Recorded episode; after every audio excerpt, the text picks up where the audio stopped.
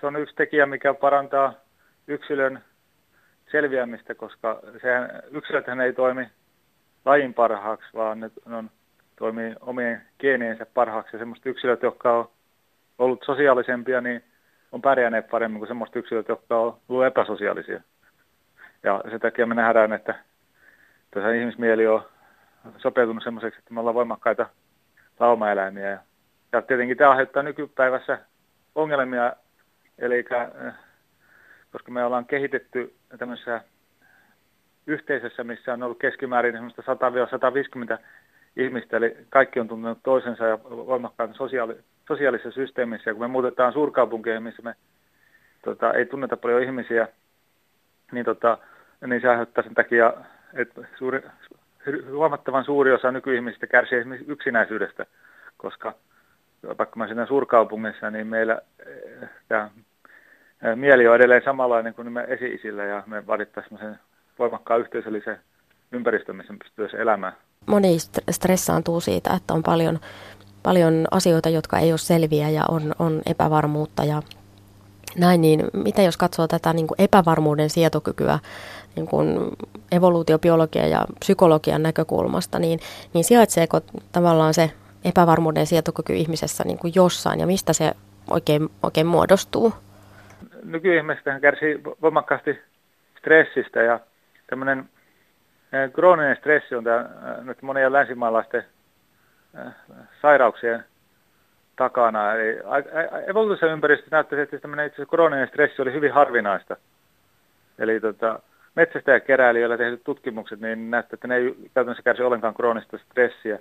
Eli kysymys on länsimaissa siinä, että minkä takia täällä on kroonista stressiä. Eli näyttäisi siltä, että tämä ensimmäinen elämäntyyli altittaa sille. Eli tämä stressi on tämmöinen taistele- tai pakenereaktio, eli kun henkilö kokee, että tulee uhkava tilanne, niin silloin tota, elimistö valmistautuu joko taistelemaan tai pakenemaan, mutta jos tätä ta- taistelua tai pakenemista ei tapahdu, niin se, se stressi jää päälle ja, ja tota, se tämä kroonistuu. Ja nykyään ihmiset äh, ei koe pelkästään stressiä sitten, että tulee joku leijona vastaan tai vihollinen, vaan ihan tämmöiset arkipäivän asiat niin kuin mentaalisella tasolla aiheuttaa stressiä, eikä ne pääse purkautumaan, ne keräytyy ja sitten, tota, kun ei liikuta tarpeeksi ja ravinto on huonoa ja muuta, niin ne aiheuttaa tämmöisen kroonisen stressi tota, epidemia länsimaissa ja sen takia ihmiset alkaa olla aika huonossa terveydentilassa. Suomalaissakin taitaa olla yli 60 prosenttia ylipainoisia, että se ei johdu pelkästään ää, siitä, että me liikutaan liian vähän tai syödään liian paljon, vaan näiden yhdistelmä, mikä sitten vaikuttaa muun stressin sietokykyyn ja koko kokonaisuus on niin pielessä. Onko siis ihminen luonut itselleen sellaisen kulttuurin ja ympäristön ja tavan toimia, että ikään kuin tämmöinen niin lajityypillinen toiminta niin, niin on jotenkin niin radikaalisti vähentynyt, että tavallaan se on iso uhka meidän hyvinvoinnille. Ongelmana on se, että me eletään sellaisessa yhteiskunnassa, mihin ihmismieli ei sopeutunut. Ja sen takia se, aiheuttaa monia tämmöisiä ongelmia. Monet mielenterveysongelmat ja muut on seurausta siinä, että me eletään – täysin vääränlaisessa elinympäristössä, mihin ihmismieli ei sopeutunut. Esimerkiksi metsästäjäkeräilijän masennus on erittäin harvinainen. Ja täällä länsimaissa se niin yleinen, että esimerkiksi opiskelijoista 10 prosenttia on tota, masentunut ja 30 prosenttia sairastaa erilaisia mielenterveysongelmia. Eli tota, tässä on mennyt aika paljon pieleen yhteiskunnalla. Onko, onko tämä niin kuin luonnonvalinnan ö, tulosta vai, vai onko tämä ihmisen niin kuin hölmöyttä, että on rakennettu sellainen yhteiskunta ja, ja systeemit, joka aiheuttaa pahoinvointia? Tämä ympäröivä maailma on muuttunut nopeammin kuin mitä luonnonvalinta on meidät sopeuttaa tähän. Ja sen seurauksena mieli on täysin sopeutumaton nykyolosuhteeseen. Tämä lyhytnäköinen voiton tavoittelu ja lyhytnäköinen politiikka aiheuttaa sen, että se tuottaa tämmöisen yhteiskunnan, missä pahoinvointi lisääntyy. Hyvä esimerkki tästä on esimerkiksi se, että hallitus leikkaa opiskelijoista ja opiskelusta ja opintotuista ja halutaan ihmiset valmistautumaan nopeammin ja ajatella, että sitten saadaan säästöjä. Mutta todellisuudessa se kun me esimerkiksi säästetään koulutuksesta ja yritetään leikata sieltä rahaa, niin sen seurauksena opiskelijat alkaa sairastaa enemmän mielenterveysongelmia ja todellisuudessa sitten ei tule mitään säästöjä, vaan tulee enemmän kuluja, kun esimerkiksi on laskettu, että masennuksen takia joka vuosi menee noin 2800 nuorta ihmistä työkyvyttömyyseläkkeelle. Ja suorat kustannukset jokaisesta tämmöistä nuoresta, joka menee työkyvyttömyyseläkkeelle, niin on valtiolla noin 1,6 miljoonaa euroa. Ja, ja sitten kun lasketaan vielä epäsuorat kustannukset, niin on arvioitu, että ne saattaa tuottaa jopa, jopa 4 miljoonaa euroa jokainen masentunut äh, niin tota, yhteiskunnalle.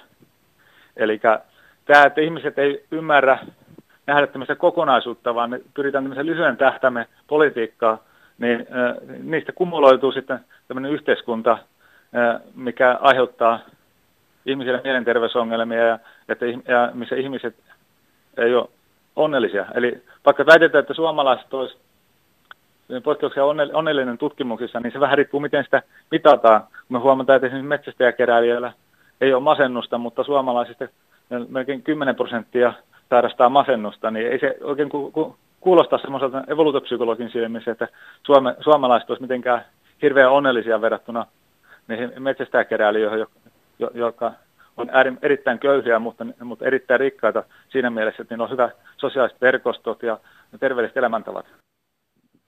Tosiaan dosentti Jussi Viitalakin kirjoitti tuossa älykäselän kirjassa, että evoluutio etenee niin hitaasti, että tavallaan me ei, jotenkin meidän sopeutumat ei kerkeä sitten mukaan ja tavallaan se on aina siihen maailmaan, mikä oli ja meni. Niin mitkä kaikki asiat sitten niin kuin vaikuttaa tähän ja, ja minkälaisia ominaisuuksia me tarvitaan, että me voitaisiin tämmöisessä yhteiskunnassa ja ajassa elää, mikä nyt sitten on, on luotu? Ongelmahan on se, että nykyaikainen elämän, tämä länsimainen elämäntapa ja muut suosii psykopaattisia henkilöitä, jotka ei, ei stressaa samalla lailla sosiaalisten su, suhteista ja, ja toimii lyhyellä tähtäimellä häikelemättömästi oma edun tavoitteluksi. Eli, eli tota, se, että me tavataan jatkuvasti ihmisiä, joita me koskaan tavattu ja ollaan hyvin lyhyitä interaktioita näiden kanssa, niin se suosii psykopaattisia luonteenpiirteitä ja vastaavasti hyvin empaattiset sosiaaliset ihmiset, niin, niin tota, ne on ne eh, ihmiset, jotka kärsii nykyään näistä mielenterveysongelmista ja muista. Eli tämä koko sy, äh, systeemi on muuttunut äh, aivan totaalisesti hyvin lyhyessä ajassa. Missä vaiheessa tämä muutos on, on lähtenyt käyntiin? Maanviljely mukana. Se on tota, mitä isompia yhteisöjä on tullut, niin, niin se on tullut jossain alueella, niin kuin jossain lähi alueella, niin se on 9000 vuotta vanha ja jossain Suomessa huomattavasti lyhyempi, koska kaupungistuminen ja muut on hyvin kun tuore ilmiö evoluution mittakaavassa niin esimerkiksi Suomessa. Tässä on hankala, hankala sanoa, että missä vaiheessa se tulee, mutta me nähdään, e, että tämä esimerkiksi mielenterveysongelmien runsastuminen on ollut hyvin nopea ilmiö. Ja kun mä olin Afrikassa Lesotossa, niin siellä maaseudulla opas sanoi, että, että tota, heillä ei ole käytännössä ollenkaan masennusta täällä, mutta sitten kun ihmiset muuttaa Etelä-Afrikan puolelle Durbanin kaupunkiin, niin, niin tota, töiden perässä, niin ne alkaa kärsimään todella paljon siellä tästä masennuksesta. Se sosiaalisuus ja yhteisöllisyys siellä maaseudulla suojaa, suojasi aikaisemmin hyvin, hyvin tota, näitä masennuksilla, mutta se sosiaalisuus on alkanut vähentymään myös maaseudulla – ettei pelkästään kaupungeissa, mutta nimenomaan kaupungissa se vielä kärjistyy, että nykyään ihmiset ei usein tunne kerrostaloissakaan edes lähimpiä naapureitansa. Ja, ja tota, se on aika erikoista se maaseudulla, että ja tota, henkilöt ei tuntisi muutaman metrin päässä asuvia henkilöitä. Toi, ja sen takia, ja tota, vaikka me ollaan fyysisesti lähellä muita ihmisiä, niin, tota, niin se ei kuitenkaan tyydytä tätä meidän sosiaalisuuden tarvetta onko tämä niin kuin kulttuurin tuote tavallaan, että jos mietitään sitä, että, että me ollaan, ja että evoluutio kehittyy hitaasti ja me ollaan niitä laumaeläimiä ja on tarvetta siihen sosiaaliseen kommunikointiin, niin, niin mistä tämä, tämä sitten tulee, mitä tuossa edellä, edellä kuvasit? Onko se niin kuin kulttuurin tuottamaa? Se nimenomaan tämä kulttuurievoluutio menee nopeammin kuin biologinen evoluutio ja se johtaa siihen, että me ollaan niin kuin, sope, me ei sopeuduta nykyiseen elinympäristöön riittävän nopeasti, koska tämä, se kehittyy jatkuvasti e, et, eteenpäin ja, äh, ja tämmöiset äh, valintaprosessit vie useita sukupolvia, joten alkaa nä- näkyä, että ne saattaa viedä tuhansia vuosia tai, miljoonia vuosia, jotta ne pystyy tota, tulee riittävän suuria muutoksia. Jäi mieleen tuossa, kun sanoit, että, että tämä nykyhetkinen kulttuuri suosii tämmöisiä niin kuin suorastaan psykopaattisia ihmisiä, jotka, jotka tavallaan katsovat vain sitä omaa etua ja lyhyellä tähtäimellä, niin mitä tästä seuraa? Mitä, onko, onko luonnonvalinnan laki sitten se, että niin kuin mainitsit, että sitten taas empaattiset ja hieman herkeimmät ihmiset ää, kärsii tästä ajasta, niin mikä se lopputulema on? Onko niin, että meillä on sitten jossain vaiheessa niin kuin psykopaattien täyttämä Joo, ja kulttuuri? Siten, että valitettavasti psykopaatit vielä hakeutuu semmoisiin asemiin yhteiskunnassa, missä tota, ne, ne on kaikista suurin valta ja muuta. Että näkee, että esimerkiksi yritysmaailmassa psykopaattien osuus on poikkeuksien korkean tuon lakimiehissä ja poliitikoissa paljon. Ja ei ole tosiaan kauhean yllätys, että maapallo on menossa tämmöinen ympäristötuho, koska näihin asemiin pääsee sellaiset ihmiset, joilla ei ole empatiaa, joka hakee lyhyen tähtäimen oma, omaa etua. No, se näkyy siinä, että jos sitä kuinka kauan äh, tätä elämän historiaa, tätä maailman historiaa ajatellaan ää, niin kuin vuorokauden aikana, 24 tuntina, niin ihmislaji on ollut tällä planeetalla vain sen kolmen sekunnin ajan. Ja, ja näyttää sinne, että seuraavan sekunnin aikana ihmislaji kerkiää tuhota tätä planeettaa enemmän kuin nämä dinosaurukset tappanut meteoriitti.